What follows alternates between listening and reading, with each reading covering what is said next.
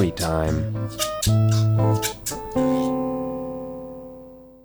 Jokes, stories, and anecdotes is told by native English speakers. Caught in the act. A woman is working in her office when Jim comes in. In a moment of passion, the woman and Jim start kissing.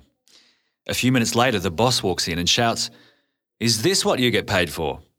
No, says the woman, I do this for free. Paper dunce. An attractive new temp is standing in front of the paper shredder with a confused look on his face. Do you need any help? A woman asks. Yeah, the temp says. How does this thing work? The woman takes the papers from the temp's hands and demonstrates how to work the shredder. After a moment, the temp still has a confused look on his face. Any questions? The woman asks. Yeah, says the temp. Where exactly do the copies come out from? Quick thinking boss. An important boss is in his office with his secretary sitting on his lap. All of a sudden, his wife walks in.